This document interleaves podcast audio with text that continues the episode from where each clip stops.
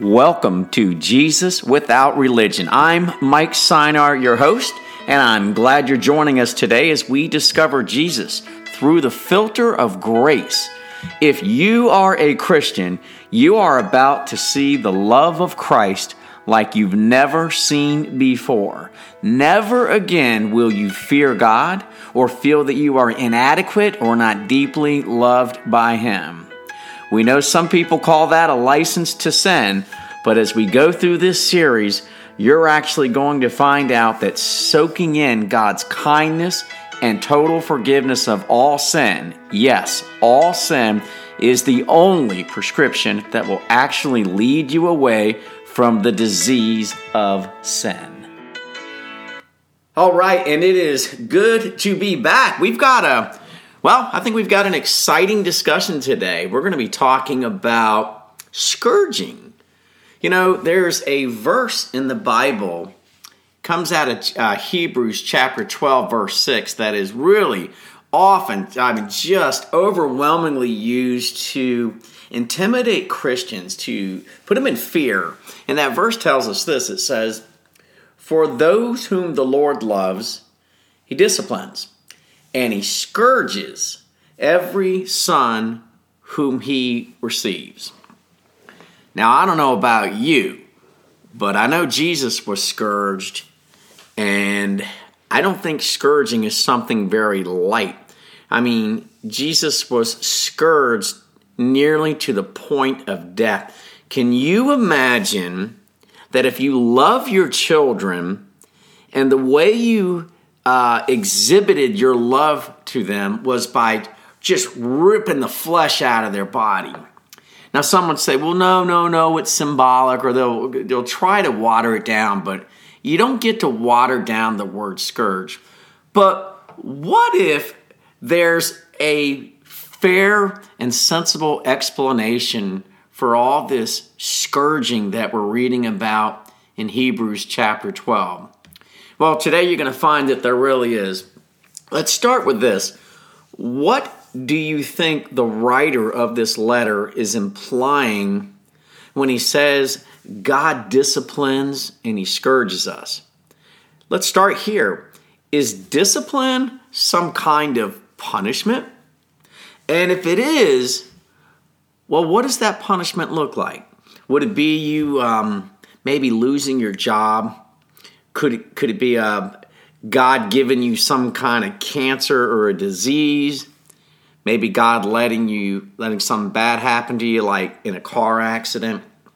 Because if that's discipline, boy, does that fly in the face of God saying, Your sins and lawless deeds I remember no more. As far as the west is from the east, so I've taken your sins away. I mean, can you imagine this? God has died for your sins, but He's punishing you and scourging you when you sin. The two don't go together. But in the end, we're going to see there's a very simple answer. Um, I want you to consider for a moment that discipline is a good thing. I mean, don't you discipline yourself to work out? Don't you discipline yourself possibly to read your Bible or go to church? Don't you discipline yourself to eat healthy? These are the see discipline is discipleship. It's not punishment for past sins. God's discipline is training for future living. And there's a big difference in that.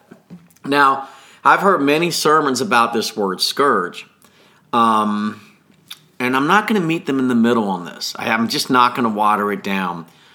Jesus was scourged, right? By his stripes we have been healed. And do you know what it would have looked like if you saw Jesus after he was scourged? You would have seen flesh and bone and blood everywhere. Now, do we really believe that this is what God is doing to his children whom he loves? Because if that's what God is doing to his children, I don't want any part of it. And today we're going to show you the true meaning of, uh, of this word scourge uh, as it's described in Hebrews chapter 12, verse 6. And here's the news flash this is not something that's going to be scary, right? this is actually something that will, by the time we're done, it should actually comfort you. So let's start here. I want to read uh, something that we learned from John chapter 3, verse 18. The one who believes in him is not judged. So if we're not judged, well, what does that tell us? Well, if you're not judged, what happens after someone is judged? Well, he's punished. So the one who believes is not judged. And same here, uh, 1 John chapter 4, verse 18, he says, There's no fear in love, but perfect love drives out fear because fear involves punishment. Remember, we're not punished as Christians because fear involves punishment, and the one who fears is not perfected in love. Are you afraid? You're not perfected in love. I am not afraid of God because God has made promises to me that take that fear away. I will not be judged and I will not be punished. Hebrews chapter 10, verse 17 is a great reminder that, and their sins and their lawless deeds I will remember no more. Now, this isn't God being some uh, sick elderly man who uh, is losing his memory. This is God choosing as an act of his own free will to say, Look, I'm not going to be thinking about your sins. I'm not going to be holding them against you. I am not going to be punishing you for them. Why? Because there was a punishment that was doled out on my son, and there no longer remains any punishment for you as a child of God. Colossians chapter 2, verse 14 says something great too. He says, having canceled the certificate of debt consisting of decrees against us, which was hostile to us, and he has taken it out of the way, having nailed it to the cross. I mean, guys, what do you get out of this? The debt was canceled, he's taken it out of the way, and he nailed it to the cross. Oh, yeah, but you're going to be punished. You're going to be scourged and beaten. I mean, Who's teaching this stuff? I'll tell you who's teaching it spiritually dead people or people who might be alive in Christ but completely lost, like completely out of their minds when it term when it comes to their ability to interpret the scriptures. I will say I think there are some people who have received Jesus, they believe in Jesus, but they have absolutely no idea what the good news of the gospel is and they're all jacked up on the old covenant message that was delivered to the Jews, and they totally don't understand what forgiveness really means to us. Hence, they walk away with wildly distorted teachings from words that we see in Hebrews, like scourge. Hebrews chapter 10, verse, verse 18, he says, And where these sins have been forgiven, sacrifice for sin is no longer necessary. We don't got to put Jesus back up on a cross anymore. He was the perfect lamb, the perfect payment. Bible tells us he was the perfect propitiation for sin. Uh, that term propitiate means to satisfy a deity, right? So where our sins have been forgiven, there's no more sacrifice. We don't need to do it because there was only one sacrifice that needed to be done. There was one punishment, and it is finished. So 1 John 2:12 then tells us this. I'm writing you this, little children, because your sins have been forgiven you on account of his name. So let's go back to the scary verse again that we saw in, in Hebrews chapter 10, right? Or chapter 12.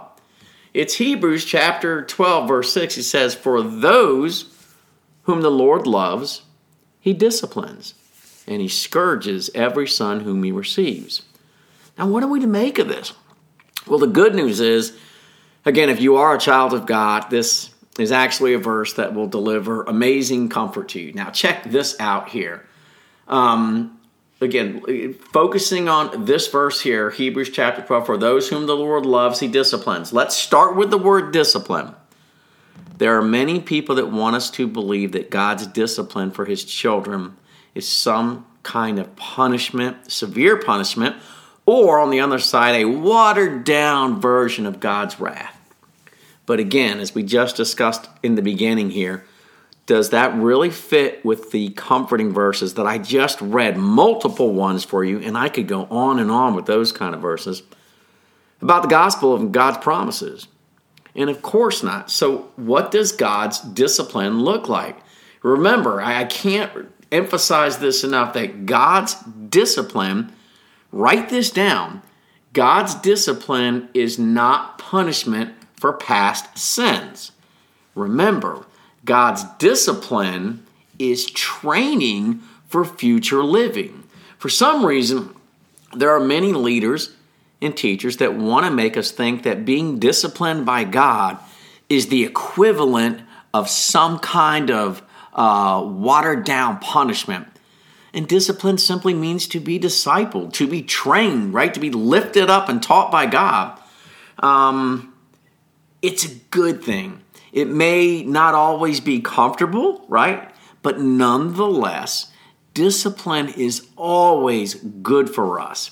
Athletes discipline themselves so they can be in the greatest shape of their life.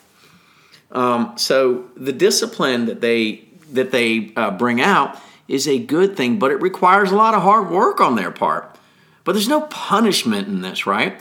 Um, some people discipline themselves to, you know, eat all organic food. Other people, again, they're gonna. Maybe it's you. You, you some people are very disciplined about about their faith. I'm gonna go to church every Sunday and Wednesday, and I'm gonna uh, do this and serve here and serve there. We discipline ourselves to do those things that are important to us. Now, I'm not sure why people want to read the word discipline and uh, in the Bible and turn it into some kind of you know butt kicking we're getting from God. So now let's move on to the hard one. It's scourges. Okay, it's a fair question. How do you explain away scourging, Mike? Because that word is pretty daggone direct, is it not? Well, the first thing I would ask you um, is if you've ever had anything the equivalent of a scourging from God. Now, I'm not saying from the evil one. God does not give you cancer. God does not put you in a car accident. God does not cause you to lose your job. That is not scourging from God. And I honestly hope you don't think any of those things, even including being raped or anything horrific, is the result of God doing it to you. That is not going to, that is not an explanation we should be using for this term scourging. There's no way in the world that would ever line up with Jesus dying a bloody death on the cross and being the full payment for our sins. Loving us, saying, I'm going to do it in your place. I don't want you in hell. I don't want you punished. I'm going to come down in the form of the flesh and I will give my life so you can have eternal life. So there either remains punishment for sins or there doesn't. God either remembers your sins and he holds them against you, uh, and the wages of sin is death, or he's completely taken them away. I don't understand why we need to play all sides of the fence here. So again, it's this verse, and he scourges. What do you do with it? And he scourges every son whom he receives. So let's unpack some really important points that I believe will change your mind forever about this scary word, scourges. Now, here are some few points. Some of you uh, may want to write these things down uh, or go back and, and listen to this podcast later because I, I, would love that you're able to defend this idea that God is not, in fact, scourging his children. All right, so let's start with this. Number one, who's the letter written to? Hebrews. Hebrews are what? The letters written to Hebrews people, and Hebrews are Jewish people. Now, if you're writing a letter to Jewish people, well, what language would it be written in? Right? It's written in Hebrew. If I was writing to you here in America, I'd be writing in English. So it's important. I'm going to circle back. Hang tight. So the letter is written to Jewish people. It's written in their native language, their language, Hebrew. So I'm not sure why, but it would appear um, that the translator has utterly failed, and I'll prove it, has utterly failed to take into account what the original term, the original term scourges meant when this letter was written, right? Who am I talking about? The guy who translated it, the team who translated it from Hebrew into English. Scourge. What is a scourge? Scourge is a deadly weapon. Now here's something. Scourge was added to Proverbs 3:12. In your Bible coordinates, the word scourge in its original language uh, the Hebrew term was, uh, and I may chop this up, bickeret. That'd be spelled B I Q Q O R E T, if I had to give it to you in the best way to spell it. So, scourge. Bickeret can be translated as scourge, get this now, or to inquire deeply. Very important that we get this. So, again, uh, again, hold, tight. Give me just a few more seconds here. I'm going to prove this to you. So, scourge, we do know this. It has two meanings in the Hebrew. It can mean to scourge or it can mean to inquire deeply. Now, what I believe is that the translator wildly failed. By the way, the Word of God is perfect, it's, it's without error. No one's denying that. Human beings are not without error. We are translating the best we can uh, these biblical uh, letters into English so that we can understand them. And I'm telling you that the translator likely failed to consider the older meaning. How do I know this is not about scourge um, or that it's meaning? Uh, it, how do I know this is not about scourging, meaning beating us? Um, and that it's about something very differently. And I, I think the answer is very simple. Number one, here's what you're not going to read as you journey through the Bible. You are not going to read anything about people being scourged in the Old Testament. Now, go through the Old Testament and try to find a story where any Old Testament person was scourged. Now, you're wondering, why, why is that important? Okay, it's coming together. That's because the scourge weapon was not invented. So in the Old Testament, you're never, ever, ever going to read anything about people being scourged, beaten with a instrument with metal shards that rip the flesh out of your body. Remember, this verse we're reading was added to Psalms right? It's coming up in Hebrews here. Those God loves, He disciplines, and He scourges. It's a quote from the Old Testament, if you will. And in the Old Testament, no one was ever scourged. What's the deal here? Because the actual definition, when it was used in the Old Testament, the word scourge simply meant to inquire deeply. Right? So fast forward hundreds of years later, when they invent this weapon, right? It's a weapon. They needed to come up with a name for it. We do this today. We always do this. So, just like today, they arrived at the name by looking at what it did. You're scratching your head. Hey, we've got this uh, uh, weapon here. It, uh, it like uh, it, it's we throw it out there. It's got metal shards. It it inquires deeply into the skin and then it just rips it all out. Think about the word television. How do we get the name? We got it from words that existed before the television did. Excuse me. Tele means to or at a distance. Vision means sight. so to see something at a distance resulted in calling it what we know today as a television, right? What is the takeaway?